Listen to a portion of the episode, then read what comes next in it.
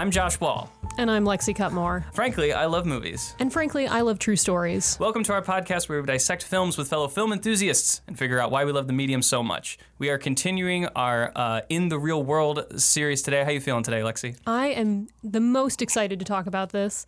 Me too. It's really it's going to be a great one, but we couldn't do it alone. We have the wonderful back from a three-year hiatus from the show. Uh, the wonderful Tim Skinner is here with us today. How are you? Hi, I'm good. How's it going? it's going good. Thank you so much for joining us today. Yeah, thanks for having me, and uh, thanks for uh, hosting here in our lovely brand new podcasting studios it at is, SUNY Broome. It's the it is an honor to be the first thing that is recorded here. So thank you, oh, thank you so much. No, no problem. Um, so we're talking about all the President's Men today. Um, yeah. Lexie, we knew when we were doing this series, this was one that we had to do. Like this mm-hmm. was kind of the first title that we landed on. Why would you say that?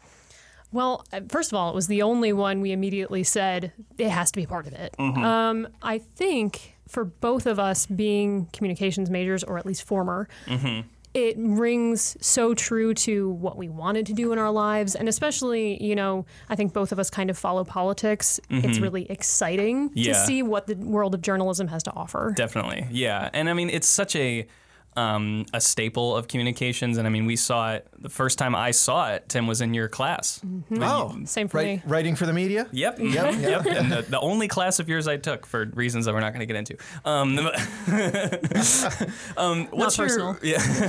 what is your relationship to this movie? I mean, you show it all the time in class. You even told me that like you just it's one of those you could just kind of hit play in your brain and it goes through it. Like, what is your relationship to the movie? Oh, absolutely. Well one, I, teaching intro to mass media, teaching writing for the media, uh, especially writing for the media. It's like Woodward and Bernstein are one of those cornerstones. Mm-hmm. Like if mm-hmm. you're going to have a Mount Rushmore of journalism, those two are automatically there. Like I don't think anyone who becomes a journalist won't say like ah, maybe Woodward, but not Bernstein. Mm-hmm. Or, like they're there. They had they had that story. They had that time frame, mm-hmm. and with uh, with the film, it's really interesting because it happen it all happened so fast. Mm-hmm. So like Watergate happens in the early 70s right up until about 73 74 is mm-hmm. when uh, I believe when Nixon finally decides he's going to resign. Mm-hmm. Yeah. Um, and the story is is built.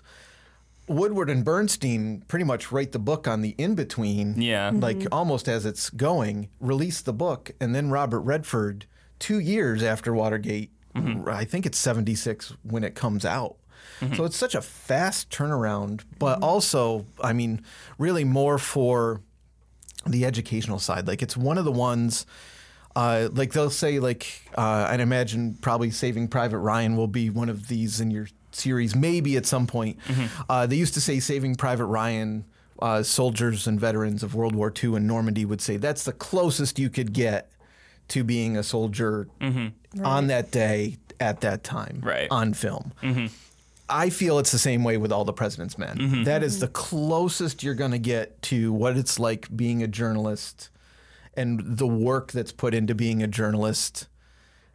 You know, mm-hmm. at, at, without the usual like, well, today we follow Woodward as he goes to you know the town board meeting or yeah, something that's yeah. not necessarily yeah. as you know, dramatic and, mm-hmm. and suspenseful as all the President's Men. Right. right. Yeah. So yeah, so we both saw this in your class um, in 2018. Lexie, what were your first impressions of it? How is this movie? How did this movie affect you the first time, and how has it grown in your estimation since? So very interesting question because when I saw it, also for the first time in your class. Mm-hmm. I was an aspiring journalist. I thought it's where I wanted to go, but you know, there's always that caveat of like I might get to my four year and say this is not what I want to do sure. with my life. So for me, I don't think the impact of the film had what it does now. Watching their process of, oh, I'm going to like like the start of reaching out to people for mm-hmm. interviews, right? Even something as simple as that. Mm-hmm back then seemed like, oh, that can't be that complicated. You know, you just call somebody up and say, hey, were you willing to talk? Um, but now, having been in the industry, at least for a small amount of time, mm-hmm. you know, the way that they would approach people over the phone or in person saying, you don't have to, you know, go on record or you don't have to say directly yes or no to something. Mm-hmm. The skill that it takes in order to do that, the kind of sensitivity you have to have as a journalist, is something that resonates with me. You know, mm-hmm. having done more investigative pieces before, mm-hmm. it's brilliant. What Yeah. they do mm-hmm. is truly brilliant, but I don't think I had that kind of appreciation the first time that I watched it. Yeah, and and it's an internal struggle. Woodward and Bernstein, the actual Woodward and Bernstein, have said that they felt one of the ones that they felt guilty interviewing the most and asking for information the most um, was Hugh Sloan. Uh, his his wife was pregnant at the time. Uh, he was heavily involved, and they always said like we always felt so bad going to his door to knock on him, you know, or knock on the door that is for more information. Yeah. Um, and you know, they they also said uh, on the flip side, the first thing, uh, and this is a direct quote, even in the movie, they made sure to include it. Was Mrs. Sloan answers the door and says, "This is an honest house," mm-hmm. and they said, as a journalist, that's all you can ask for. Yeah. Yeah. is someone who's going to be honest and forthright with you as best as possible. But it, it, and it is there, and you you see it in kind of montage form in all the mm-hmm. President's Men. The doors getting slammed in faces. Mm-hmm. Um, sometimes it's not that dramatic, you know. It's a polite no or something like that. But it is that process, like going to person to person to mm-hmm. person to try to get something, anything, and knowing how to um, one have the sensitivity um, to address the situation, but also to have the tenacity when the door gets shut in your face, not to throw up your hands by the time you get to the fifth door and go, well. All right, no one's talking. I'm not going to do this story now, you know, and to keep going and pursuing uh, and having that pursuit of truth. Yeah. Um, it's one of those key elements of journalism that no matter what it's gone to today, like in the more digital format, it's still around. Like mm-hmm. you still have to ask people questions, you still have to get that information, you still have to get that quote.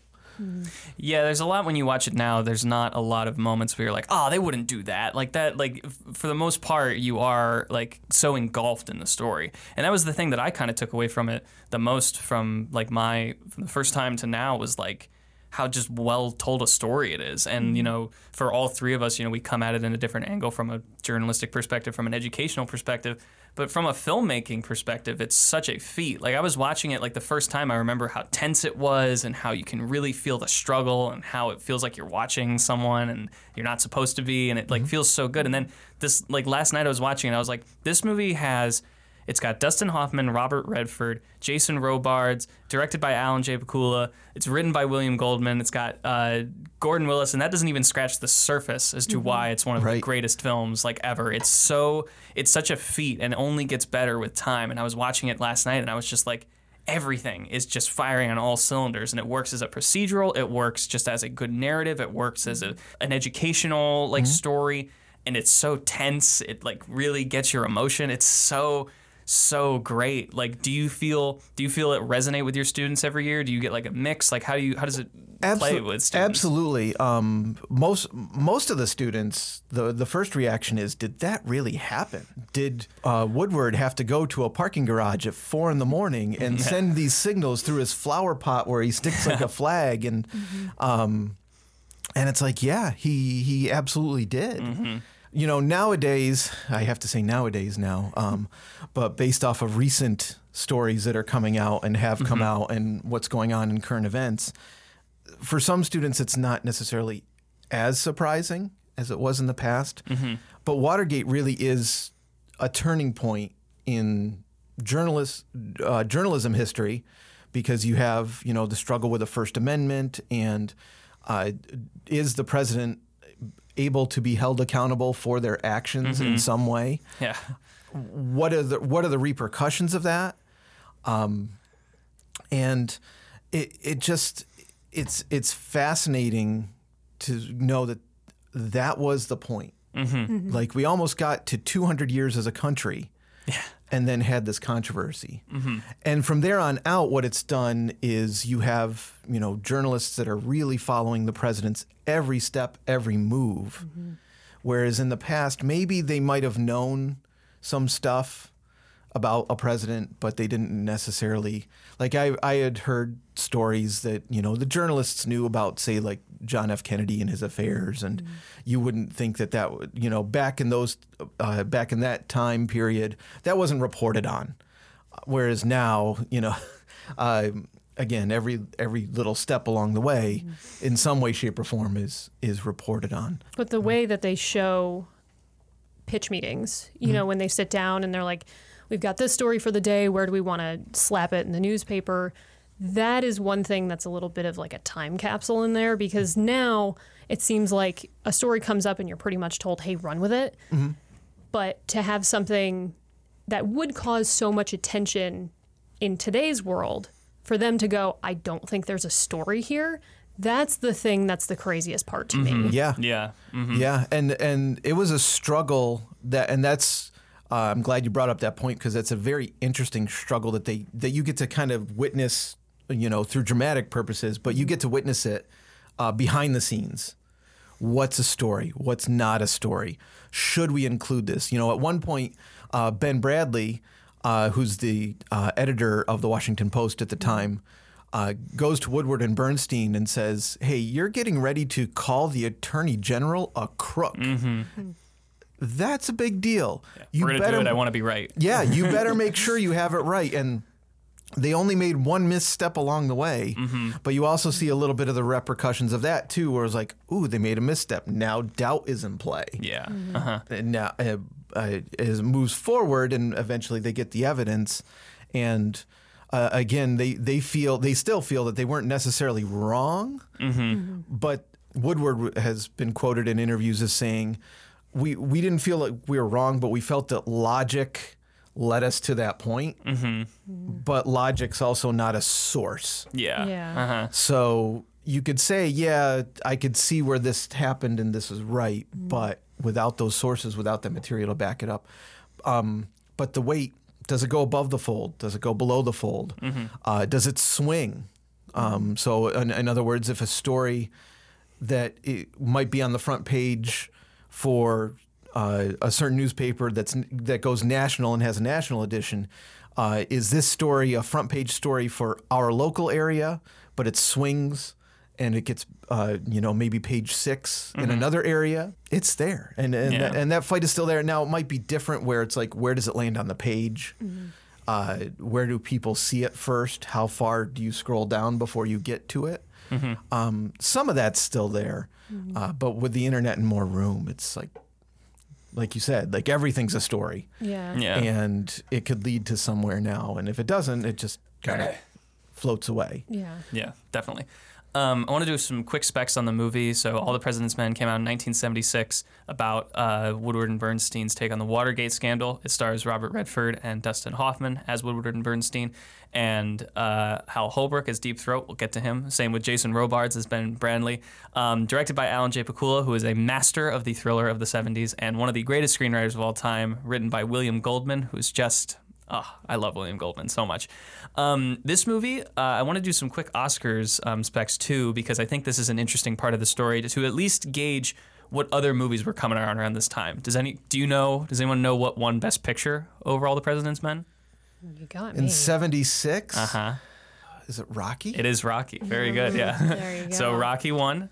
All the President's Men was nominated along with Bound for Glory, Network, and Taxi Driver. This year is also the year of Carrie. It's also the year of Marathon Man and Voyage of the Damned and Face to Face, Seven, Bound, Seven Beauties. There's so many great um, fictional stories here. I mean, like four of the five Best Picture nominees here, I think, like instantly went to iconic status. Rocky, All the President's Men, Network, and Taxi Driver. Bound for Glory is not really talked about all that much these days, but especially cool seeing like you know the two pieces of this puzzle here being all the president's men and network two movies that are fundamental to media and where we are today. Um, and then you also have like our, auteurism coming in full swing with taxi driver winning the Palme d'Or and scorsese becoming like a star in his own right. It's really cool that in this year like all the president's men is the most like well regarded true st- true story mm-hmm. quote unquote because I mean obviously it's a it's a fictional retelling but it's told in such a fictional way.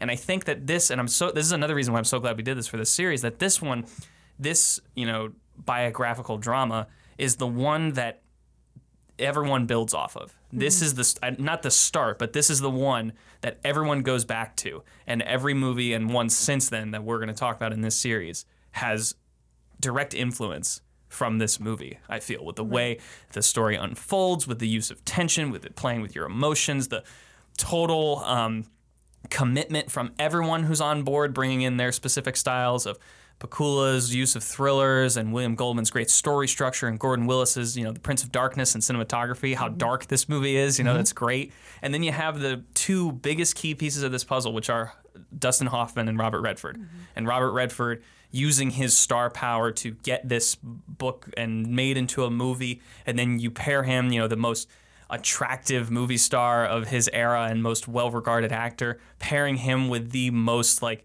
method and um, sys- systemic actor in Dustin Hoffman is a match made in heaven.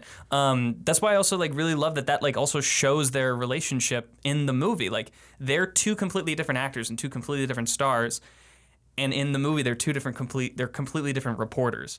Um, and so I just think that there's so much in this movie that has been built upon in the movies that we're going to talk about in all of other biopics and biographical dramas that have come from it. It all starts here. It's Yeah. so fascinating. It's so cool. Yeah, and and that particular event, um, it's almost like the movie that launched a thousand movies. Exactly. Yeah. Uh, so you have all the President's Men, which comes out, and then all the stuff kind of surrounding Nixon and Watergate and that era. You get a whole series. I think we were talking about the other day. Like it's almost like a quadrilogy now, because directors and and uh, movie producers have gone back and they've they've done a movie on Chappaquiddick, Yeah. which without the Chappaquiddick event, you don't have the burglars breaking into Democratic headquarters to look into Ted Kennedy. Yeah. Uh, you have Frost Nixon, which is essentially uh, David Frost and Richard Nixon's uh, another uh, dramatic movie uh, reinterpretation, where you get a confession from Richard Nixon finally. Uh, you you even almost have its its Rogue One. Um, in the trial of, of the Chicago Seven, that's on Netflix, Right, uh-huh. Because the undertones of uh, Richard Nixon wanting to get all those people uh, that were involved in that trial, and it all stems back into Watergate, and you go, oh, it all goes back to the pre- all the president's men. Yeah. Or even the post, like Yeah. kind of the story that leads right into this. Yes, the post. That was thank you. That was the fourth one that I was trying to think Yeah. of, like, uh, and and couldn't. Um, but uh, yeah, it it all ties in to this one event Yeah. and how it unfolds and how people react to it and go, wait, this is someone, you know, that we have revered, or at least an office that has been revered for decades, and this happens Yeah.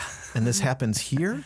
To go to your other point with the dedication, uh, uh, Dustin Hoffman actually went out uh, to prepare for this. He actually went out as a reporter for the Washington Post with uh, the team, and they said it actually got to the point where they had to ask him not to, Yeah. because they would go to scenes and like you know if it was like a fire or something, the firemen would stop sometimes and be like, "Hey, you're Dustin Hoffman. Can I get a photo with you, or can I get an autograph?" You know, um, they didn't have the cell phones for the selfies back then, but you know there's still cameras around. Yeah. Um, but he was too much a distraction and bringing too much of a crowd to events.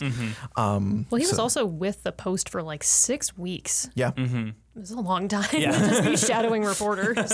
Yeah. Yeah, I mean he's he's in it to win it. Again, that methodness of like coming in as an actor and uh, Redford coming in as a movie star, and you know those two completely different mindsets being paired together in this um, prestige drama is just um, is fascinating. And I just think that this is a movie that it stands the test of time because it's about some of the most fundamental, not even just like storytelling topics, but just topics in general. Obviously, it's about journalism, but it's about mm-hmm. trust, it's about mm-hmm. truth, it's about communication, it's about writing, it's about the power of the press, it's about the power of the spoken word, it's about the power of belief and like how you persuade people and like it's I love that the fact that they open the movie with a typewriter and they close the movie with a typewriter. I mm, think Yeah. that all like really gets a is a perfect like opening and bookend of the uh, of the meaning of trying to get into the idea that like what is written is powerful. This has power, and it like when the keys are just like slamming, they're just Yeah. like punching you right in the face Yeah. with the with the timeline. It's amazing. It, it wakes some people up when you push play for the first time. Like someone's in class and you, bam. Yeah, whoa. yeah, yeah, yeah. It's just like oh my god. I think something else that it captures really well, which I again when I first saw it I wouldn't have realized, is what it's like to be a green reporter on a heavy story. Yeah, and and and and that is uh, an, an attribute to both of them. Uh, Woodward was brand new. Uh, they actually assigned him the court case that uh, of the break-in and and the defendants, the burglars from from the break-in.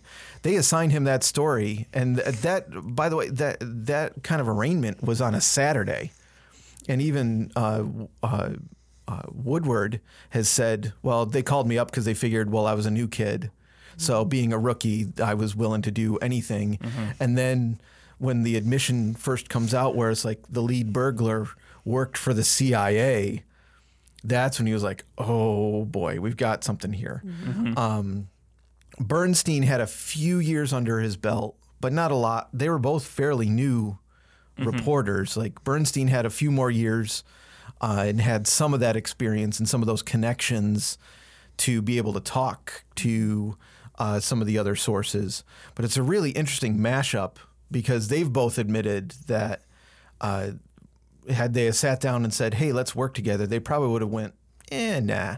Yeah. but because they were assigned to work together, um, you know, uh, both of them have different political ide- ideologies. Mm-hmm. Uh, both of them couldn't be more opposite. You know, it's the literal journalistic odd couple. Yeah. Um, but to see them come together and work together and say, okay, we have this thing. Let's move forward and let's work to find the truth, Mm-hmm. um, not just a spin on it. Um, is, is a credit to them. Yeah, absolutely. And I mean, it's uh, obviously it's important to note that the, um, you know, the New York Times was also following this story very heavily, and I had forgotten how often they actually do reference that in the movie. There are a couple times they're like, "Oh, the Times picks this up, and we have to kind of act on it." So I don't think it's like it's not a total omission, but a lot of people do come to this movie as like the full on Watergate story. And I want to pose this question before we get into the critical stuff, specifically for you, Lexie, because um, I think you know, when we go into these movies, a lot of people look at them as like historical records. And mm-hmm. this movie in particular, you know, I'll talk about the directing style, but it kind of feels like a documentary in that way because it feels so natural and you're just kind of getting confessions out of people in a weird way. When you go into this, like, do you think it's, you know, wrong or like kind of unsettling or, you know, doesn't sit right? That they omit certain things or that um, you know just the way that the story's told like are you going to this taking like this is a historical document or are you like this is a really good movie like what do you go into it thinking I think it's a it's easy to get lost in it Mm-hmm. because and I was reading this the other day that um, Robert Redford and Dustin Hoffman memorized each other's scripts and the way that they'll cut each other off and Yeah. talk over each other it is kind of like oh I'm I'm just sitting in the newsroom with them Yeah, you know uh-huh. I just heard overheard someone say that so that element I could see where people would be like, this is a documentary. Mm-hmm. It has to be. But, uh, you know, at the end of the day, like they are doing their fair share of storytelling. Mm-hmm. Um, you know, it's been said that the movie's almost as accurate as it can be, yeah but there's obviously things that they did and said and things that happened that you're not seeing in this. right But yeah it does seem fairly accurate, you know? yeah i mean they touch it up for drama and they kind of have to you kind of go into these things expecting them to kind of amp it up a little bit but the angle that they come about it as very naturalistic and realistic i think works what do you think tim Yeah, I, I really think. I mean, they really they got so entrenched in making this movie and trying to make it as accurate as possible that they were shipping garbage, literal trash Yeah. from the Washington Post to put into the garbage cans on the set where they were filming. yeah You would think they were filming in Washington. Uh, most of the movies actually filmed out in L.A. There's a few location shots Yeah. uh, f- to to let you know you're in Washington D.C. Um, uh, setting wise, but I mean they they really uh, try to strive for as accurate of a story as possible, Yeah. which um, even which was a tough tough part when you get to uh, interview X or interview one, which is what's uh, Deep Throat is actually called in the journalism notes. Uh, he's given the the nickname when they start to write the book. You know that little anecdote pops in right but and even with that, they didn't know at that time. They still that that's what uh, uh, boggles my mind with with this particular uh, part of it is that they would not tell the director. Like Woodward and Bernstein did not tell the directors. They didn't tell anybody. Only the uh, Woodward and Bernstein, the actual Woodward and Bernstein, and uh, the man who eventually gets. Um, revealed as Mark Felt, um, are the ones that know who this informant is Yeah. in the in the parking garage, and you sit there and you're like. Hal Holbrook is not too far off. But it could have been a woman. Yeah, well, there was speculation at the time that uh, it could even have been Diane Sawyer, who, who was uh, who becomes a, a big, well-known journalist uh, in her own right. But at that time, she was a speechwriter for Richard Nixon and his team. Uh, there was all sorts of theories and speculations going around as to uh, who it was, and it's interesting to go back to interviews and actually see Mark Felt have to deny it, be like, "No, wasn't me at all." Um, uh, next question. I would be remiss if I didn't mention, you know, as far as film goes, Uh-huh. music is such a big part of film. Yeah. There's almost no score in this movie, and I think that's part of where Mm-hmm. you get lost in like, this is a movie. We're not watching a documentary. Yeah, uh huh. But the use of music is so good. Like with when he's walking through the the parking garage one night, and you hear that like boom, Yeah. boom. It's so like oh, it's so eerie because you're just like so creeped out, and you think there's something like right behind you, and like it's phenomenal. And, and you get the jump scare, right? Where he starts running and then he turns around and goes, and it makes you tense up too because you think, oh, he's turned around. That means there's somebody there. And then there's no one there. Mm-hmm. yeah. You guys have any other general thoughts, or do, should we get into the critical stuff? Good to go. Let's Yeah, go. To, let's, let's go, go. to the critical breakdown. Um, there's so much to talk about here. Uh, I want to start with some of the performances because I always this is always a hard question to answer, which is why we're going to try and answer it. But whose movie is this in your mind? Is it a Ho- is it a Hoffman movie? Is it a Redford movie? Or is it a Jason Robards movie? Because every time I watch it, and I've seen it like three or four times now, I focus on someone else. Like this time around, I was like really honing in on Redford. I was like, yeah, he's really fucking good. But there are times where you focus on Hoffman, and every time Robards is on screen, you're like, wow, that is that is an actor. Like who who do you guys like kind of drift towards? I'd kind of drift more towards Jason Robards. Yeah. Um, and it might be more from you know the, uh, the position that I'm in now, where it's a little bit more of a leadership management role, and I have to make a decision. You know, kind of going back and seeing how he, as Ben Bradlee, made a decision uh, was was very interesting to me. Yeah. Uh, you know, if it's behind the scenes, you you know, you probably almost have to hand it to Redford because he Yeah. Mm-hmm. was the one who used his Hollywood weight to say, "We're making this, Yeah. Mm-hmm. and I don't care if it's a bomb, but I'm Robert Redford, and we're making this." And in the 1970s, that's a uh huh, yes, sir. Yes. How, how much money would you like, sir? Yes, yes, Bob. what do you think, Lexie? Um, I want to say at least you know it changes every time you watch it, Mm-hmm. but this time around because I kind of wanted to go into it being like, if it were me, how would I have thought about this? Uh-huh. And it's definitely Redford just because the the way he shows his approach, Mm-hmm. you know, to journalism is something that I could relate to far Mm-hmm. more. You know, there's the the first scene when he makes his very first phone call, and I can remember when I sat down to do my investigative piece, and the person finally answered, and you see it in his face where he goes, "Oh shit! Like, Mm-hmm. Yeah. what do Yeah. I say now?" Yeah. That. And you kind- guys speak Spanish? yeah. I mean, English, Spanish. Yeah. Um, uh, is this on the record or is this off the record or can we go to cassette tape? Oh, I mean, no, not tape. Uh, it's so good because he's at the center of the frame like mm-hmm. so much of the mm-hmm. time and he's like the beating like heart of this movie and yeah using his star power and like but he's also so good like you automatically like are like yeah that's a guy i can trust. I mean yeah he's one of the most beautiful people that's ever been on screen but he's like so he's charismatic but he's so smart. Like you mm-hmm. know he knows what he's talking about and that's why i think it's so cool you know at times when you go back and forth between him and hoffman and their totally different approaches like Redford, just even as a as an actor and a movie star, is very uh, kind of contained and very put together, and kind of leads with his chest. Whereas Hoffman is this really short, energetic guy who leads with his head and is kind of neurotic. Yeah. And again, that method actor style. And he's like the way he's like so, like smoking all the time and moving all like. Is there any he's ty- place you don't smoke? Is there any place you don't smoke? And he's just like Well, typing it was like the everywhere. 1970s, so yeah, yeah. But like he's typing and like just going so fast. I love that first scene with them because it shows again their different approaches where Hoffman's like you know fixing the wording and he's like I'm just touching up. You know it was good. And then Redford is all about the facts. He's like, I don't care what you did. I mind the way you did it. You know, is so good. And you're like, okay, these guys are polar opposites. Yeah, it's and- fantastic. And, and even there, there's a small shot where uh, Hoffman's smoking, Mm-hmm. and he uh, flicks his cigarette and gets a little bit of the ash on the on the couch, Oh, yeah. Mm-hmm. and it's just this little moment where like uh, uh, Redford kind of looks at Hoffman like, really, dude, you, you, you did that, and he and he wipes up, you know, the the ash off of the Mm-hmm. couch, you know, just that small little communication of yeah, they're polar opposites. You know, one is very clean Mm-hmm. and organized, and the other one is not.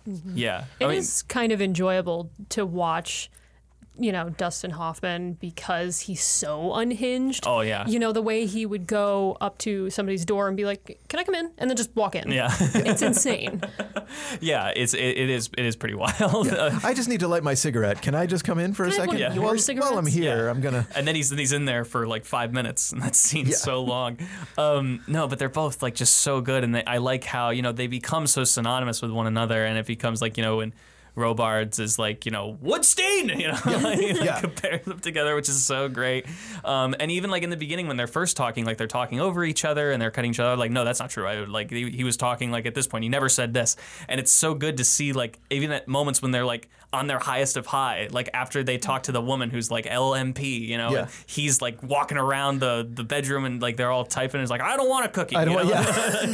it's so it's so great because Robert Redford is just like locked in and you know it, it'd be like if we did this Tim and you were just sitting there talking and I was like running around the, like this table Yeah. in a circle essentially it's so great and energy and like again it gives the cameramen a lot to work with because they're moving like all around and it's just it's so so great great chemistry between them I Yeah. love it Yeah. um I want to let's I want to do more on Robards though because you tapped into it that he's a leader. But it's not just that. It's another guy that as soon as he comes on, you realize like not only is he in charge of everything, he knows what he's doing. He's seen a lot of shit. He's been through so much. I don't know if that's necessarily just the knowledge of the myth behind Ben mm-hmm. Bradlee, but like there's something so weathered and seasoned about Jason Robards that you just love him. And whenever he's talking on screen, you're like, I'm gonna hear every single word. Like that whole monologue that he has at the end when he's outside, you know, it's like nothing's riding on this except the First Amendment of the Constitution, freedom of the press, and you know the hu- history of this country.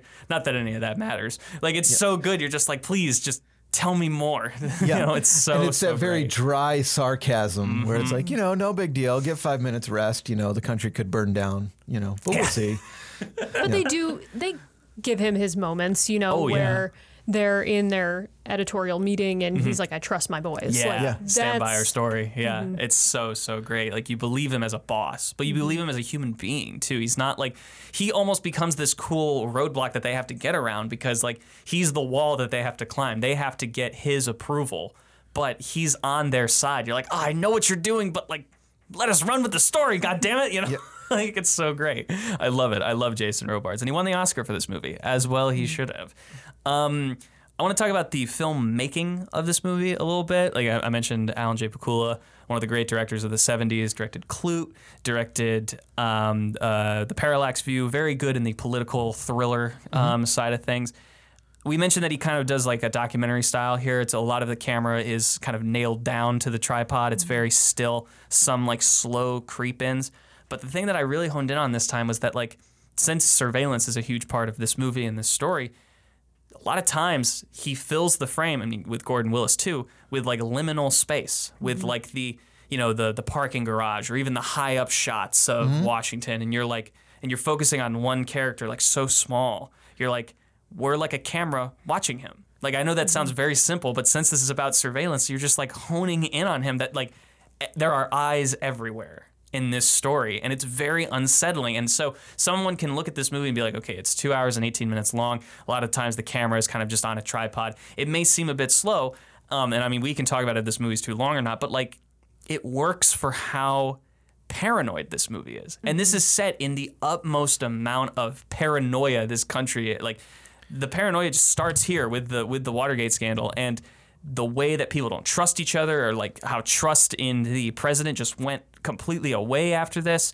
and it's just it it all works it like encapsulates you and you're just like sucked in when you watch it that way Yeah, and and some of those shots, like uh, my favorite shot from the movie, is when they're in the Library of Congress. Yeah. Oh, yeah. And you know, this was kind of around the time that that Steadicam was there. Like they first used it in Rocky. Mm-hmm. Right. Yeah. Um, but in this case, they actually had the the camera on a string Mm-hmm. and the, uh, on the roof, and they're slowly pulling it up. Yeah. And, and it's to communicate to you that also these guys are like two guys in this great big world trying to find the needle in the haystack Mm-hmm. Yeah. of what's really going on. yeah. They're so small. Yeah. It's amazing. I love that shot. It's like and like I like that it's like kind of swiveling when it gets to the top. You Yeah. could see you could kind of feel how janky it is, but I like it. Like there's a charm to it. Like it's great. Well, and you got to you put yourself in the uh, uh, camera operator's shoes too, just going like, please don't fall off the string. Please don't fall off the string. Please don't fall, please don't fall. And, and for himself too, yeah. Please don't fall. Please don't Yeah, fall. that's also Yeah. true. Yeah. Um I also wanted to mention, you know, as much as they had, you know, a lot of information about mm-hmm. Watergate, there was still a lot that we didn't understand when the movie came out. Mm-hmm. And I feel like the use of a lot of close ups, a mm-hmm. lot of shadows kind of alluded to the fact that we're like, yes, we know X and Y, but we're still not 100% on Z. yeah, there's a lot of missing pieces and I I remember my first takeaway when I watched it in your class was I, I didn't like the ending. I remember it being so abrupt with the typewriter. It's like, oh wait, th- that's it? Like why why are we ending it there? But now it feels so perfect is because like yeah, just like they kind of rush through that information and the main bulk of the story is what we saw and it unfolds in that way. Yeah, well, it, it goes back to that uncertainty Mm-hmm. because and the time frame because 1976 is when this is you know being filmed and released and, Mm-hmm. and, and put together. That's a small, small window. I honestly don't remember if uh, Gerald Ford had already pardoned Nixon Mm-hmm. for this by the time the movie came out. Um, he probably didn't while the movie was filming. Yeah. But that's in and of itself a, a whole nother story Yeah. because Gerald Ford at the time and everyone looked down on him for pardoning Nixon saying how can you do that this is absolute proof that the government is corrupt and you come to find out many years later through uh, Ford's notes and his own memoirs that he was really just like look I need to move away from this as fast as possible mm-hmm. and I need the country to move away from this as fast as possible too mm-hmm. so I'm just going to do this and we're just going to move forward and and that's it but really at that time frame that was it Yeah. like mm-hmm. it, it ended with his resignation. You know, Fro- Frost Nixon, the the actual interviews hadn't even happened by Right. by that point. So. yeah. So we didn't get that crucial confession. Yeah, Yeah, exactly. yeah. Yeah.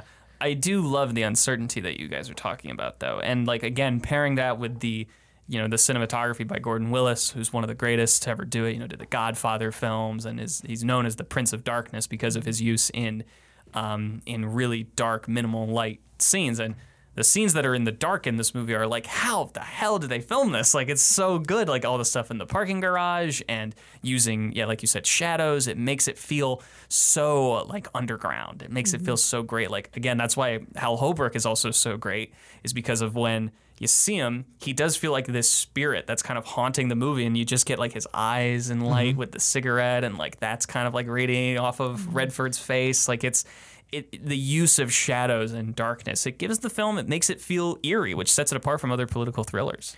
Yeah, and, and sets the tone for everything else Oh, yeah. too. And and it gets parodied.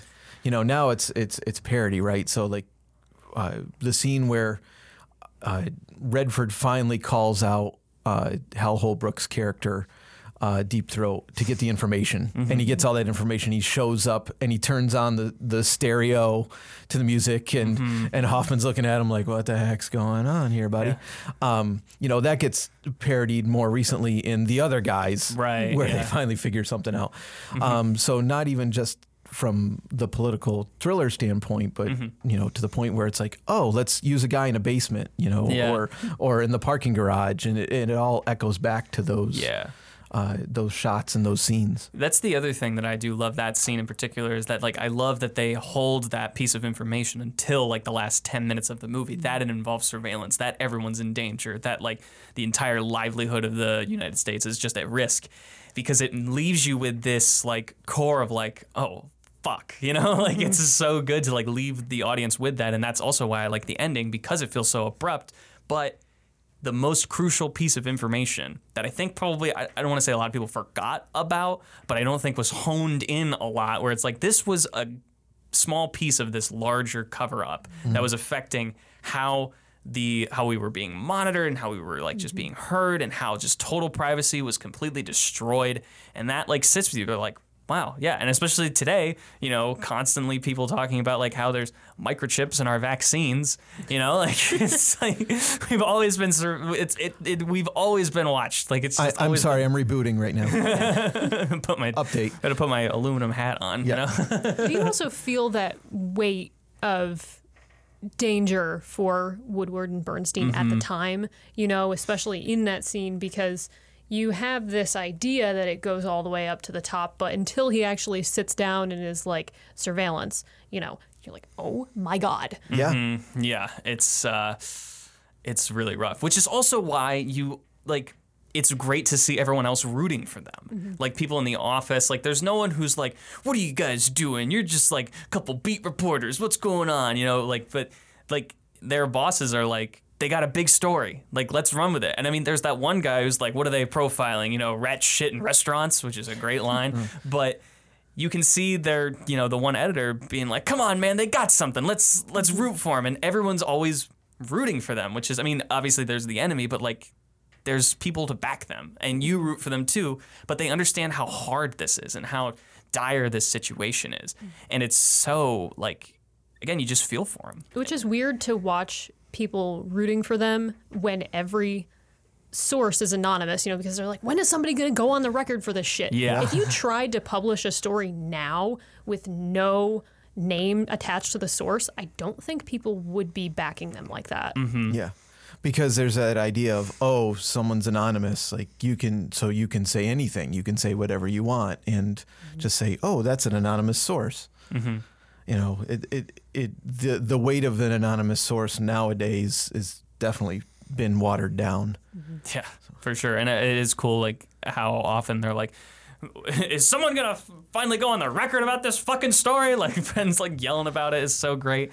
Um, but uh, the other thing I, I wanted to say is like pairing the cinematography with like letting them go for like long takes, and there's a lot of like slow creep ins and just kind of letting the camera go is also a testament to how good of a screenwriter William Goldman is because this script is phenomenal. Like all the dialogue is so like tight and like they're really talking fast and really feeling like it's neurotic and trying to get to some conclusion as fast as they can, but also letting you know the camera just sit.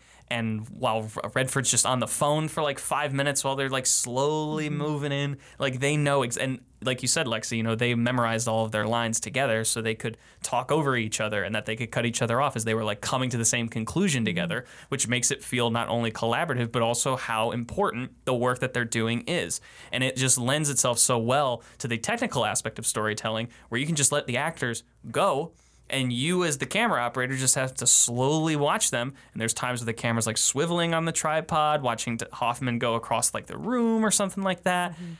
It like just also just it just works well as from a pacing standpoint from a storytelling standpoint. Like it's such a well told story and the use of again the use of dialogue how they say things is just so so great. It like grabs your attention. There's so many great lines in this movie Yeah. you know i mean this is where follow the money comes from this movie Yeah. That Follow the wasn't- money. Yep.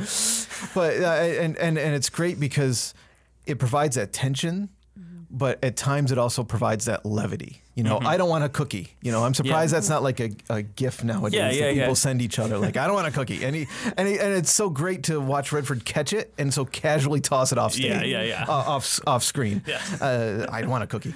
Um, or. Uh, uh, I have a house and a wife and a dog and a cat. Like, I can't forget that dog and cat. where you know Jason Robards is Ben Bradlee's on the phone Mm-hmm. and going, "Yeah, you have a house and a wife and a dog and a cat," and then and they look at each other like, "Ah, we got him." yeah yeah I'm not interested in what you did. I'm interested in what you said Yeah, in yeah, Sally's apartment. Yeah. It's also the work as, you know, master manipulators, the way that they are when they want Mm-hmm. to get the five names and they're like, who is P? Well, P we know is Porter. Mm-hmm.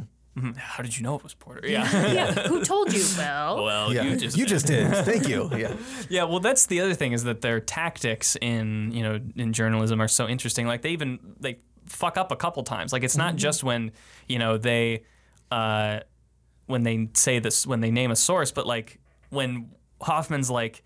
All right, I'm gonna stay on the line. I'm gonna count to ten. If there's any reason we should hold in the story, hang up the hang up the phone. And like clearly the guy doesn't understand because he's like, "Ha- hang up the phone, right? And Hoffman's like, yeah, yeah, that's right. It's like, no, that's not what you said. And it like clearly is so fucky because they're just trying to get to this source. And at that point, we are like, is that like good? Like I'm sure a journalist would like, I don't know, what do you think, Lexie? Like if if someone was like, that's that doesn't make any sense. They shouldn't do that. But like again, it shows their desperation and like how they're so close to a conclusion to let this story go, especially since there's a ticking time bomb because they catch Bradlee in the elevator to get that done. But I like that they also showed that they just they kind of fuck up at one point in a pretty big way. you know? I mean, there's like I said that craving that people have now for like, did they admit to it? Because if I went mm-hmm. up to you know an editor and was like, well, I asked somebody a question. And I said, if you blink three times, that means yes. And I'm like, and they blinked. They'd go, but did they verbally confirm uh-huh. that? Like, Yeah. the word is everything now. Yeah, exactly. Well, there's that other thing where you know they feel like they got Haldeman, and it's like, oh, he didn't say. He just said Haldeman. It could be John Haldeman. It could be well. Well, how do we know if it's not Teresa Haldeman? Well, Teresa Haldeman's not in the White House. You know, like so. There's that yeah constant confirmation and making sure they have everything right because they know the stakes of everything, which is great. Yeah, and the, and that line, I think even Bradlee says like, um, you know, when they when they start calling us liars, that's when we know we don't have the story. but if they're yeah. doing like these non-denial denials, then we know we're onto something. Yeah. And that one point where they make that mistake, you know, that was Woodstein, Yeah. and they knew. it was like, uh oh. Yeah, and it's great to watch him just like slowly walk across. Yeah, the walk room. of shame. Yeah. Yeah, yeah. They What's do. this about? I don't know. um, where does this like this is the political thriller? It's a whole other like subgenre that you could do a series like this on. But like where does this uh, differ from say like a true crime like serial killer thing or a music biopic in your eyes, Lexie? What do you really get out of this genre more? What do you go for in terms of the true story? When it comes to this over something about music or mm-hmm. something about crime, like this is everything I want to be. Yeah. You know, and not just you. When I went to Brockport, I had this movie shoved down my throat again. And I think a lot of professors recognize that, like, this is something that students need to mm-hmm. learn from and appreciate. And, like, I, watching their style of reporting resonated with me because it's like you want to have that kind of smooth charisma about you when you're interacting with people. So it holds more weight than something that's like, oh, I like that artist, I watched that movie. You mm-hmm. know, it, it just is more about actual life to me than just watching on the sidelines and going, oh, I can't believe that happened. Yeah. what about you, Tim? Yeah, it's it's it, to that effect. it- It's something, and it's what I enjoy in presenting this too. This is something that anyone, you know, with with that background can do. Mm-hmm. Like you see yourself from like a musical standpoint or from a sports standpoint, and go, oh, okay, you know, like, you know, they try their best to put put you in that character's shoes, mm-hmm. but it's still something that feels like kind of distant. Whereas mm-hmm. this, it's like, okay, I could I could see myself asking these questions, or how would I approach it? Um, one one of the issues that we discussed in class is journalistic ethics. Yeah. You know, was it ethical of Woodward and Bernstein to name their source? You know, of where they keep one, you know, quiet and behind the scenes. Yeah. They they clearly name another one, and even they've admitted like, no, we shouldn't we shouldn't have done that. Yeah. But at the time, we felt we had to. Right. Um, or doing the we know P is Porter, but how'd you know? Yeah, Yeah. yeah, yeah. it just feels I don't know. I, I guess, and we're all media students and graduates here, uh, so I guess it appeals to us from that standpoint a little bit more than maybe the rock star biopic, because well, that's cool and that's its own genre. You know, I don't feel like I can go to Wembley Stadium and you know sing like Freddie Mercury in front Right. of eighty thousand people. Um, I'll let uh, you know I- iRobot guy, whatever his name is. Um, I'll, I'll, I'll let him Oh, do yeah, that. yeah. Um, yeah, he, he yeah. Um, well, he didn't even do it. He was lip syncing. Um, Yeah, oh, sure. But uh, but I, I get what you mean. though. the, the music biopic thing, you know, I think hits a level of nostalgia because of like how you relate to the music, and you know, true crime is a is an attempt to like get an amount of scare. And I know one movie we'll be talking about like is a very realistic portrayal of that. But this to me, because it's about such real things and is a um, achievable profession, as we talked about, and a goal, it makes it feel like again you get a certain amount of empathy and hu- and humility out of these characters, but it's about them taking on a real threat. Yeah. You know, a, a threat that we, you know, kind of in, encounter, especially you know in the Trump post Trump Biden era of um, you know fear of higher powers, fear of uh, you know like this. It's this David and Goliath type story. Yeah. And that makes it so much more like you're really rooting for them because you want them to be right. But even if they are right, it's still really fucking scary because of how the ramifications of what was done. Like there's a moment of which is why that you know that Robard speech at the end is so good because it's like yeah you guys should you could celebrate for five minutes but then you need to realize that uh, shit is fucked now you know like Yeah. which is so and again last night when I was watching it I was just like god damn like I love the opening with you know not only just the the typewriter but showing Nixon walking in to do the State of the Union where you realize that like not only were all eyes on Nixon people loved Nixon know, Yeah. like people like really trusted him because he was he was very smart he was a very you know powerful manipulator and a really good politician and that it was his time. You know people felt like you know when Kennedy beat him he was like ready to take on the job. And you know having that as the framework for everything that comes is this you know this persona and this perception of the public that people have for Nixon. And then all of this stuff is going on behind the scenes that is so beyond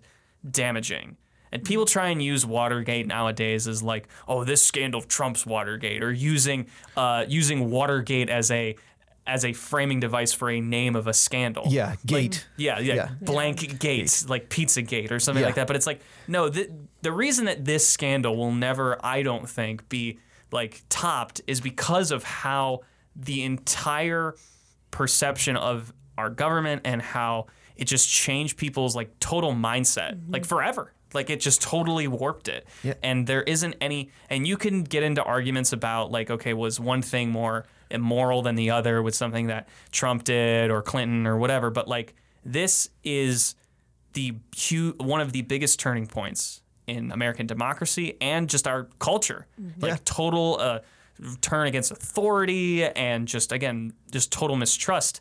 It goes back to Watergate. And Yeah. that's that's a good point because you know you look at a movie about I don't know, say like Eddie the Eagle or something, and you're it's an underdog story and it's nice, but it has nothing to do with me. Right. On yeah. a Or wider you're not gonna be you're not gonna be a ski jumper. I'm not- I don't think I'll take that up. I like my legs. But on a, a wider scale, you know, you can't even say, obviously, I was not alive Mm-hmm. when Watergate happened. It still affects me, though. It affects all of us. Uh huh. Yeah, exactly. And I think just the idea that people take I mean, I hate it when people do it, but like when people do like blank gate, like no one's ever gonna like that's not gonna change, you know, like no one's gonna do like blank Ghazi. Like that's not gonna happen. Right, you know? right, Like, right. Doesn't make sense because everyone's like, ah, that's stupid. You know, I mean it's already stupid, but like this is there's a reason people do that, you know. Yeah, and it's because that event had such repercussions and ripple effect. You know, it, it used to be before Watergate comes out. They were actually there were some people that were advocating to lower the voting age Yeah. and say, well, you made it 18, which actually Nixon did. Um, but it- why not 12? Why not 10? You know, and voting, even e- no matter which side of the political spectrum you were on, voting was like a civic duty.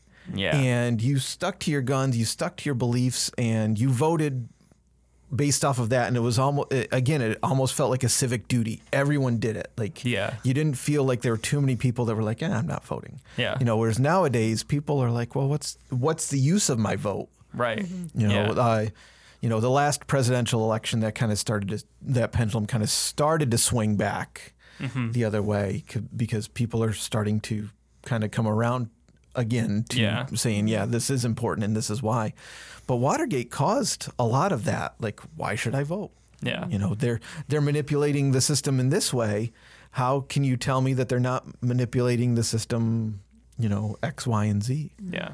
And again, knowing that about this event and how the turning point, it makes it so much more poetic that it's a turning point in American cinema too. That you know, 1976 is credited as one of the greatest years of, of American movies because of New Hollywood is in full swing now. Mm-hmm. The, the studio system had died and it was resurrected by the birth of the trust in the artist. which is again interesting how this movie is about trust and the industry itself is shifting from trust in big one person business head studio managers to individual artists and it's cool to see that could be like a, a reading of this movie in a lot of ways is that like the artists and the people who are actually making stories and telling things that are poignant and uh, can reach a lot of people are getting those things made. And you have things like you know Scorsese introducing new wave techniques to um, to wider American audiences because of Taxi Driver. And it's so interesting. And you know it's the perfect pairing of that because this also in 1970 you know, this movie's really paranoid. this Yeah. movie is really scary. And it's great because of you as the viewer. You don't really get the best sense of what life was like before this mm. because you just see the turn, which is great. Like you see people like when they go to certain people's offices, like, you know, when they find or their houses, or it's like when they find out about water. Like, there's that one woman uh, who works at the department store, and they and they think she works at CREEP, but she's like, "Oh, I I was a Republican all my life, but this is just like this is just awful." And but she's still just like sipping her tea, you know, going about her day. Like, please come in, talk. Like that's probably a highlight to her. But this was the turn of like. Oh, all of this comfortability is going away, and that was the same in in Hollywood at the time. Like comfort in stories. I mean, maybe not comfort, but like safety in storytelling mm-hmm. was gone because so many new artists came up and be like, "How about we do it my way?" You know, and it's it's such a great parallel to that. it's also that first generation that saw previous movies, previous film, mm-hmm. and used that as the basis for their storytelling. too. Yeah, uh-huh. They went back and said, okay, well, we like these movie serials. Let's do this. Mm-hmm. Or we like this particular genre, but let's do it in this way. Yeah. Like you, uh, for example, you don't get to Chinatown without all those kind of Sam Spade film noir type Yeah. movies from the 1950s. Right. Yeah. The revisionist noir but at that but point. but their but their take on it, Mm-hmm. you know, without necessarily that, like you were saying, like that Jack Warner from Warner Brothers having to put his stamp on it and say, "Yes, I approve the Yeah. following ten films be made." You know, Yeah. Mm-hmm. that factory mindset um, that was kind of post World War II era filmmaking um, kind of goes away. And I actually really like. I mean, I, I want to know what you guys think. Like, I love old school style filmmaking, and you know, the '70s is a very well regarded decade, as I said. But like, you know, this movie is is two hours and 18 minutes. It's a lot of slower moving storytelling. I think overall the movie's paced pretty uh, consistently. Was it was it long for you guys? Do you think this movie is a bit too lengthy? Like, No, I don't have an issue with Mm-hmm. the length of time, but I think it's because of the pacing. Whereas you take something else like Good Night and Good Luck, and it is a little slow, and you know, unless you're really into something like that, it is Mm-hmm. Yeah. Mm-hmm. kind of hard to get lost into it. But I think also with the right audience. You can have a movie that's three, four hours long, and if you're really into it, you go, "Okay, I'm in. I'm in for the ride. Let's go." Yeah, I, I think it's fine lengthwise, but then again, you know, I I could be coming from a biased position too. You know, I, I have screened that film every time I've taught writing for the media, which is almost um, heading into year 17 now. Um, yeah, yeah. So And it doesn't get old, but- does it? no, I do. Um, but uh, the the pacing of it to me seems fine. I, I think you're right. You know, you you have a point there because I've also screened Good Night and Good Luck in, in classes too. I'm aware it's the And first I- time I saw it. Yeah, and I, and I, and I've had students kind of go, okay, like it's in black and white. You know, you you kind of get a sense of what's going on, but you're kind of not sure how people are connected to one another. But I think that also goes back to the screenwriting, mm-hmm. you know, and and who was putting that together.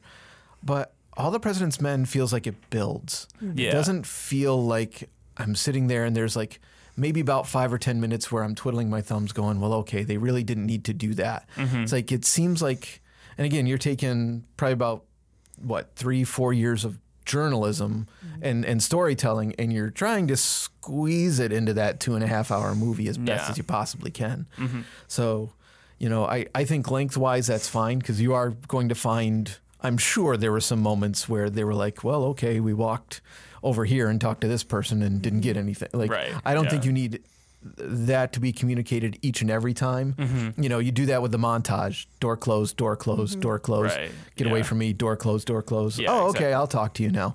Um, so you you pick up that perspective in just like those quick couple of shots. Yeah, Um, totally. that they went almost everywhere and talked to almost everybody. Uh, the the phone list too, where they're like Allen, Addis, you know, Mm-hmm. Yeah, Baker.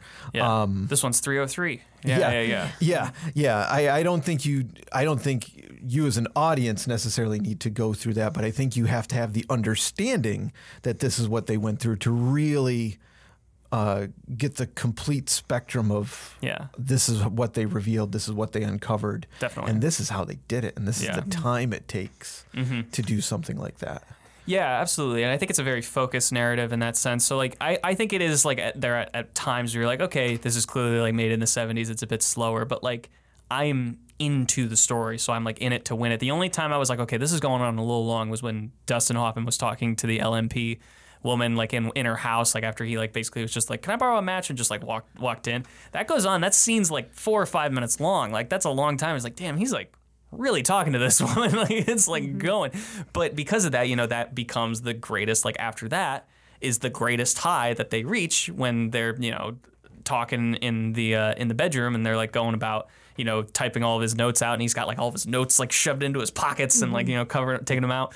Um, so I don't personally have a problem with it and I really like it. And again like they do a good job of also making you feel with them when they get a success. You're like, yes, or they think they found a lead, like with that woman who is the wrong, the wrong person. They're like, oh, they got someone who, to talk to them, yay! And then it's like, oh, I'm actually like, you know, this other person, and then they're at McDonald's, just like, Yeah, Yeah. yeah.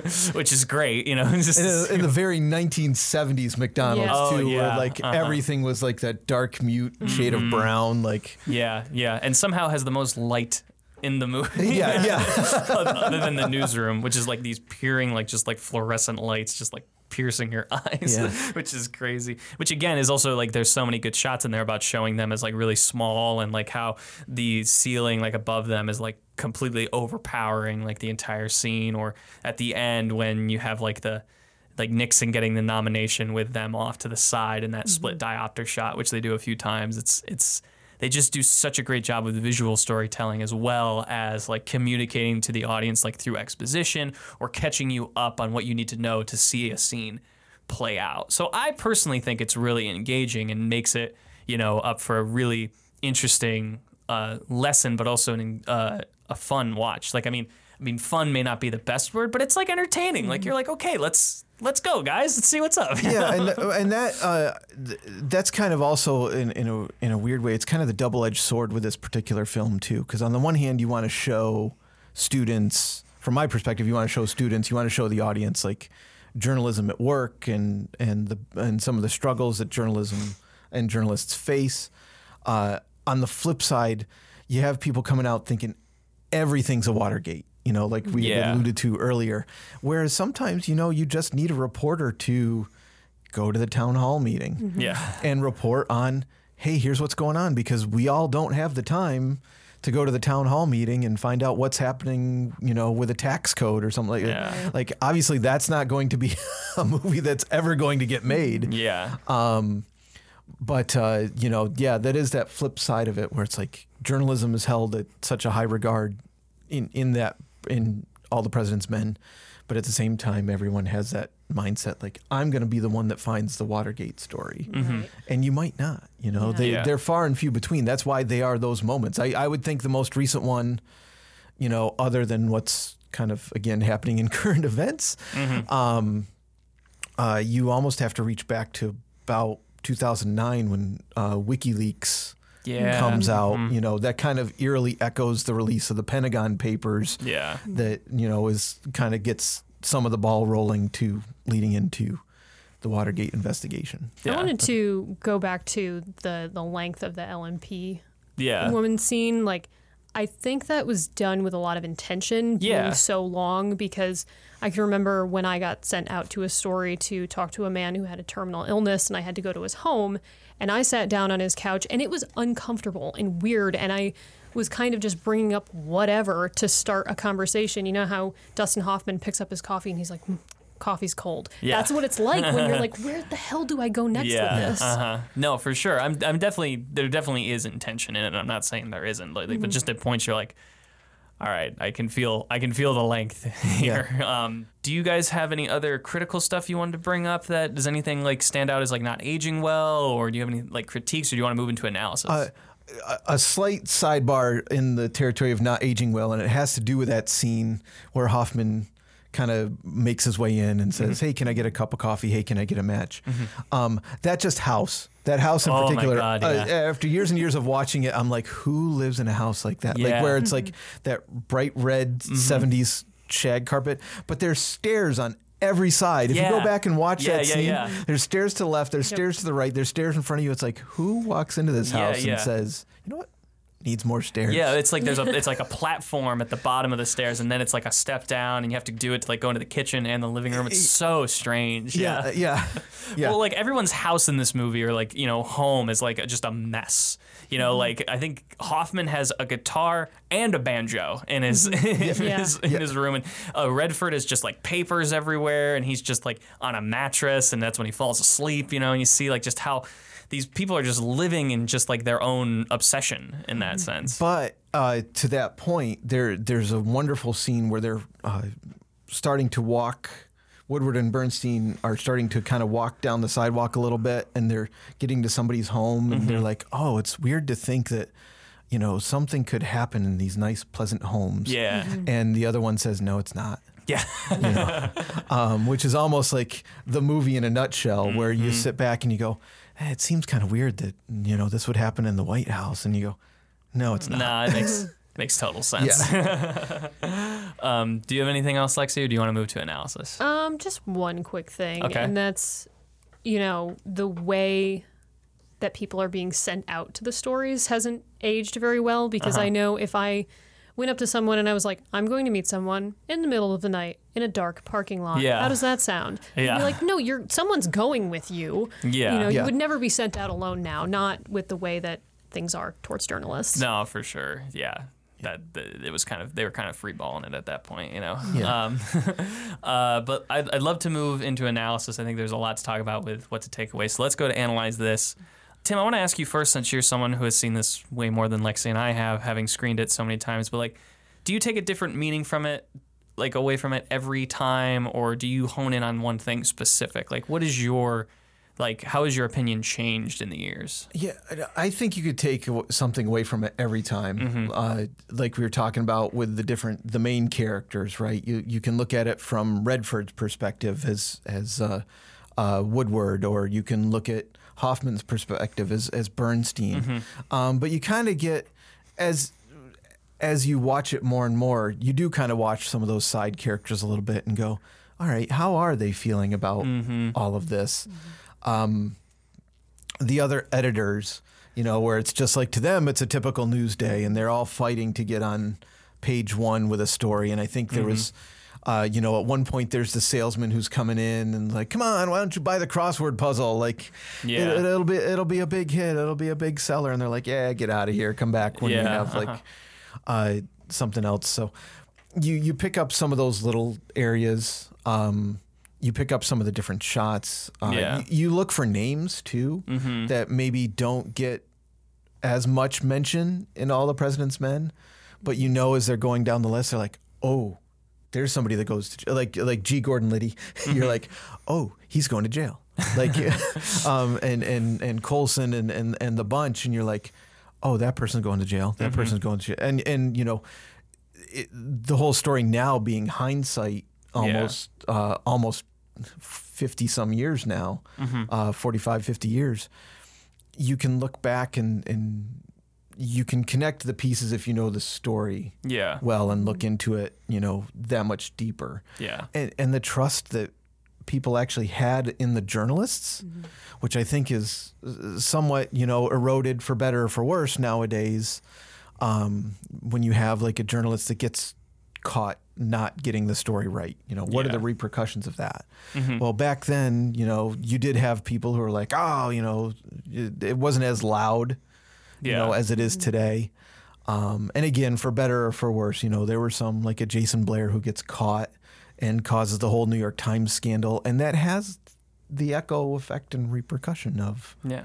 you know are are we able to trust those of who are assigned to tell that story? Mm-hmm. Mm-hmm. For for me, I think what I partially took away from it this time, but really took away from it the first time was s- it is a journalism movie, and you know you get the sense of like journalists, but you also get that this this is going on in the background of everything. Where there's those a couple times where you know when Woodward is like going through names, and in the background everyone's gathered around a TV, but we're slowly creeping into like uh, focus more on Redford, and you're like basically the entire world is still turning but behind all of that are these are these guys trying to figure out the truth. And that's kind of the final image that you're left with before the typewriter which again is the TV with with Nixon and then Woodward and Bernstein in the back. And then it slowly fades in to just them. And it's like the these are the guys that are going to get stuff done. They're the ones even though these guys are running everything and fucking everything up there's always going to be these guys and not just journalists but there's always going to be people who are out there fighting for what they believe in fighting for the truth fighting for integrity and for the safety of the american people whether that is um, you know, uh, like a fireman or uh, a journalist or um, like a an activist of some kind. There's always going to be someone behind that to back, um, you know, to back up their beliefs, and it's it's powerful. That's a great final image. You know, I I really love that, and that's something that really um, echoed to me that they, you know, you're rooting for the little guy, you know, and I I I love that. I really connect with that. I think the big takeaway for me is more of kind of like a like a worldly idea Uh-huh. where no matter what your background is, if you're not a journalist, if you don't have anything to do with media, it's that the truth is not easily obtained Yeah. and your faith needs to be in fact. Mm-hmm. But sometimes the legwork to get there is not simple. You know, Yeah. think about the fact that media right now, what whatever form it is that you consume, is a cesspool. Yeah. And in order to be able to find what's true and what's not, like the work that you're going to have to put in to get there is not just, you know, the snap of your fingers and you're done. You really need to critically think about it. Right. Yeah, and tha- and that's the big shift nowadays too. It's like this: the stories out there. You know, you can have a global event happen, and it's out in seconds. Like this is what's going on. We're gonna give you and try to find more information as to what's going on, but even back in Woodward and Bernstein's age, you still had Walter Cronkite. You still had uh, the other television news uh, broadcasts. Like the, the media was very limited. Yeah. And through its limitation, it was able to kind of sort of vet out, you know, the, the truth a little bit. It, it took longer to get a story out there, but it also was, uh, in my opinion, maybe a slightly more accurate story um, because you know you're you're almost in some instances with a 24/7 news network nowadays you're getting to kind of see a newsroom in real time. Yeah. you know an event happens you you say okay this has happened. Yeah. and then as the details are coming in almost like you're sharing the details and we're like well we think this has happened and then no uh, no it hasn't happened. It's it's actually this. Yeah. you know or or this has happened. Yep this has happened. And here's what we know now and that constant updating to where it's almost the same amount of time mm. really to get the actual story out there but by the time you get to that story someone might have heard or have seen on a on a ticker or somewhere on the internet five different other things. Mm. Yeah. or they saw that one part of the story and didn't realize that later on, you know, that particular company had to retract it because maybe, you know, no through no fault of their own. I mean, really who has time to sit there and, you know, stare at a TV screen and Yeah. consume news all the time? Right. Uh, but you miss some of those little elements and then that's where the misinformation wheels really start, you know, going. Yeah.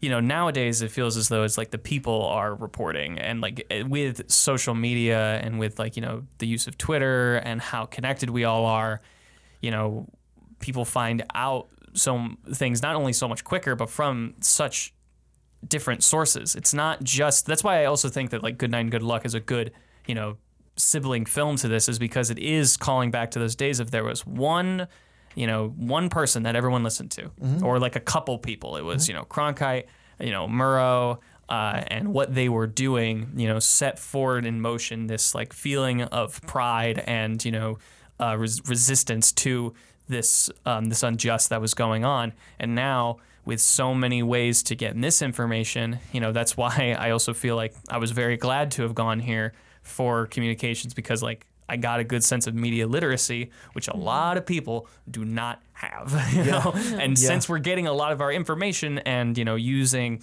people we know as sources for whatever, I mean, I- don't want to say like who knows what's real, but it's like it's harder to find it than it was before. Yeah, mm-hmm. yeah, absolutely. Uh, that that pursuit of the truth mm-hmm. is still out there, but it's it's also. I mean, you run into questions of whose truth, you know, Yeah. and and who and who's backing it, you know, and and some of those questions actually still echoed in that era. Um, Katharine Graham, who's only mentioned like I think once in the film, but was the owner of the Washington Post, uh, you know, had to make some of those decisions too, because some of those people that she's hobnobbing with are the exact same people that are getting reported on, you know, by Woodward and Bernstein and by her newspaper. Um, so some of those echo effects are still Yeah. uh, uh, there uh, from that standpoint. All right. So we've talked extensively about this movie already, but it's time to answer the final question. What can you learn about real life from this movie? Uh, Lexie, we'll start with you. you know, I think it goes back to what we've been saying about media literacy is life is not as simple, you know, as it was during this time period that the movie's in, where you sit down and you watch Uncle Walter get on TV and you go, okay, everything he says is going to be the truth and I'll believe in it. Mm-hmm. You know, now it's just so complicated and being media literate is so important. I don't think that mm-hmm. people sit down and take the time to say, is what I read on Facebook the truth? Yes. Or, you know, are aliens coming to the world tomorrow? it's just a kind of a callback to say, hey, this is where we were at. How do Yeah. we get back there? Yeah. What do we have to do to take the steps to be where we were at that time period? Tim, what about you? Yeah, uh, I th- I think some of the takeaways one how how journalism works. Um, some of the basics, you know, again, it's changed over the years. I, I don't know too many people picking up the rotary phone to call somebody. Uh, but how does that work? How do you find the truth? You know, how do how do you, uh, you know, fact checking is becoming a more prevalent term, thankfully now, Yeah. um, as opposed to fake news yeah. but fake news is still out there. Yeah. You know, um, the aliens may or may not be coming. You you don't Yeah. um, you don't know until they show up at the door. Right. Um, I, I, but again, uh, the that information gets out faster. I remember asking students back when Osama bin Laden had been killed where they got that information from first, because that mm-hmm. was an interesting night. Um, because they had delayed, they said the president's going to do a press conference, and they delay and delay and delay, and you know President Obama didn't get on the air till I think about like ten o'clock or so to Yeah. finally say it. Mm-hmm. But by then, that news had gotten out and was mm-hmm. being shared around the world. Yeah. Other takeaways is you know the work you put into it, the the stakes. You know, Yeah. realizing that, and and some of that you know bravery and tenacity is still around. Um, but to realize, hey, this for Woodward and Bernstein, with it happening in real time, you know, you have the benefit now looking back at all the president's men and hindsight and what happens, and and you kind of at least know at the end. Yeah. Because the real Woodward and Bernstein had no idea how this was going to end. I Yeah. mean, they could have very well ended up in jail. Right. Right. You know, it had had they been disproven, and you know, or they would have been disproven and they would have lost their jobs and just been blackballed, and that was Yeah. that was it. The giant slander piece, pretty much. Yeah, exactly, exactly. And then they're like, you know, here are these two idiots, and haha, and and you might never. It could have come out over time eventually, but by the time by that time, who knows? Nixon could have been, you know, passed away and done, Yeah, and uh-huh. we wouldn't have been talking about Watergate. He might be well into his second term. You know, knows? You who who knows? Yeah. um, but to to be able to kind of face like that David and Goliath, you know, to be Yeah. able to uh, actually be journalists, utilize the fourth of, estate of journalism to say, hey, you, we're we're going to question you.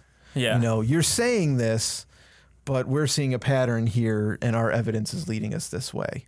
You know, it's something that's still sorely needed. Yeah, absolutely. Both great answers. Um, my answer kind of lies in stuff that we've already talked about a little bit. Is that like, is, is my just position on this movie as a movie is like, it's there's a reason why it's on the AFI top 100 list. There's a reason why even all of the names, you know, attributed to this movie don't even just give it justice as to why it's one of the best movies like ever is because like it's a movie about America. You can learn so much about the 70s and what the 70s had effect on everything, not just from a, um, a pop culture perspective, but from a social perspective. And you know, again, we talked about the shift from uh, you know the studio system to New Hollywood and the emergence of these artists. But again, you know, there, there's a reason why there was so much paranoia around this time in our art is because it goes back to Nixon. It goes back to Watergate. The country changed drastically. And, you know, you see people, you know, losing trust in each other and not just in this like big hulking force of government, but in one another and not really sure who they are supposed to turn to. And it opened up this door of so many possibilities and fear of the future. And it was the same with Hollywood, where you had all of these new voices, and you're kind of like it's almost overstimulating in a way. You have like so much original content and so many auteurs working. You're just like, what can happen after this? You know, mm-hmm. what's the 80s going to be like? You know, and it's so drastically different.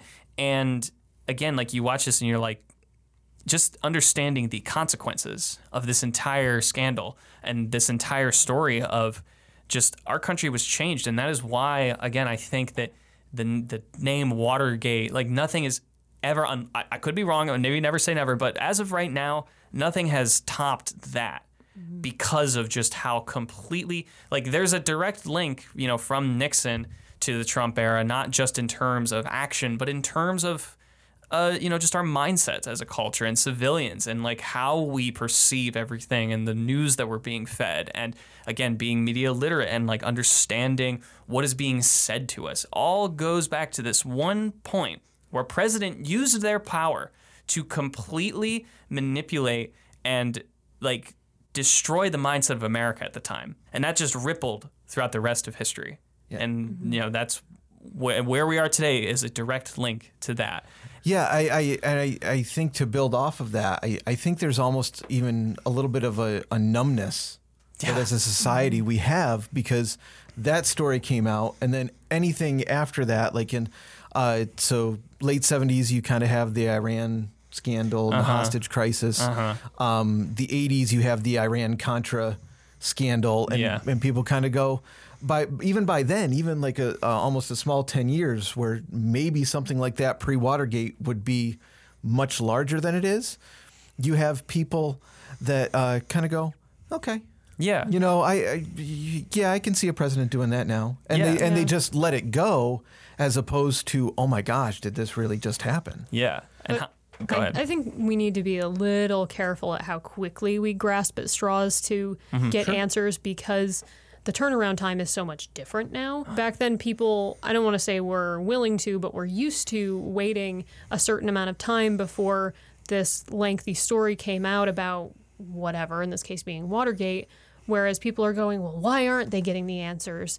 Right here, right now, it's like, well, these things take time. You know, the Yeah. fact Yeah. that we are in a 24 hour cycle like be nice to your journalists because unfortunately they're getting these interviews writing it doing whatever all in the same day and it's just Mm-hmm. times have changed we can definitely look at this and learn from it but we can't expect the exact same kind of carbon copy thing Oh yeah, Yeah, totally. absolutely. Yeah. And I think what you said also is like so telling. Where like how many times have you either looked at Twitter or heard a news story of like some damning thing the president done, and you're just like, okay, I'm just so tired. Like, can we please? Why did I need to see that? Like, I'm just so done. Like. That's insane. like mm-hmm. that's just the core concept of that of a controversy, which is just because being so riddled with controversies these days and being so bombarded with horrible news of you know in and being so focused on pol- politics in mm-hmm. these past you know six or seven years has just been like exhausting you know? And it's such a turn and it's so different. And again it it all goes back to the change in trust, and we realized, okay, this our government is something you know completely different. Mm-hmm. And from Nixon, you know, the next big shift. I mean, I don't know many big Gerald Ford fans out there, but I mean, the next big shift is Reagan.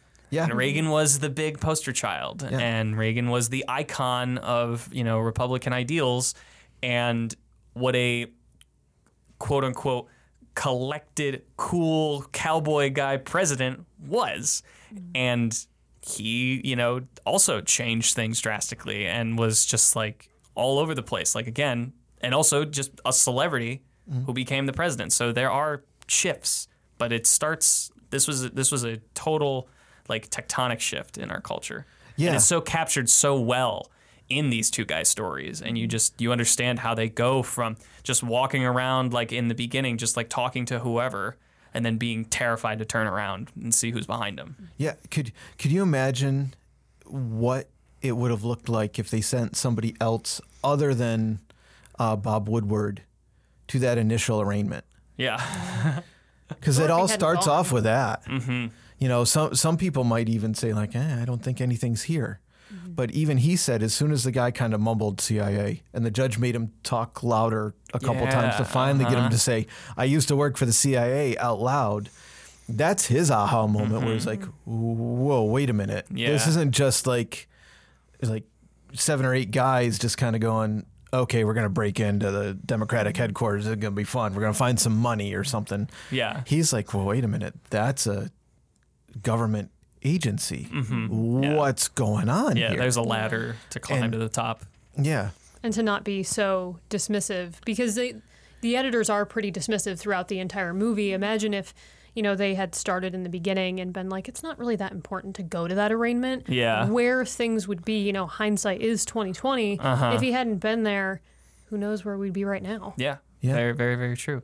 Any final notes or thoughts before we go? I uh, just just one quick one that I uh, failed to mention because we had been talking about Cronkite and Woodward and Bernstein. Mm-hmm. Uh, Woodward and Bernstein in interviews too felt like they were being dismissed story wise by Uh-huh. the by the editors until uh, Walter Cronkite went on the air and did a and did his own story on it, and they even said like the power of Cronkite. As soon as that happened, like it seemed like those that were kind of on the fence as to which way this was going, they were like, okay, Walter Cronkite's reporting on this.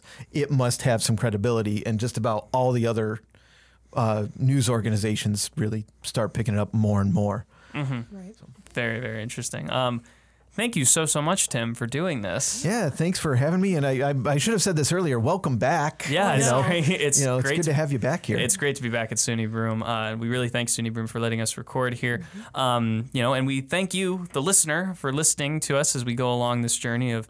Uh, frankly, I love movies in the real world. Uh, please give us a like and comment on your uh, any on your podcasting platform of choice. Uh, so check us out on social media. We are on we are frankly I love movies on uh, Facebook and Instagram, and uh, you can check me out on uh, Letterboxd uh, at Big Wahls Twenty One for any uh, recent movie reviews. And uh, we'll be back soon with the next installment of Frankly I Love Movies in the Real World. Uh, until then, I'm Josh Wall. and i'm lexie cutmore Frankly, I love movies. and frankly i love true stories.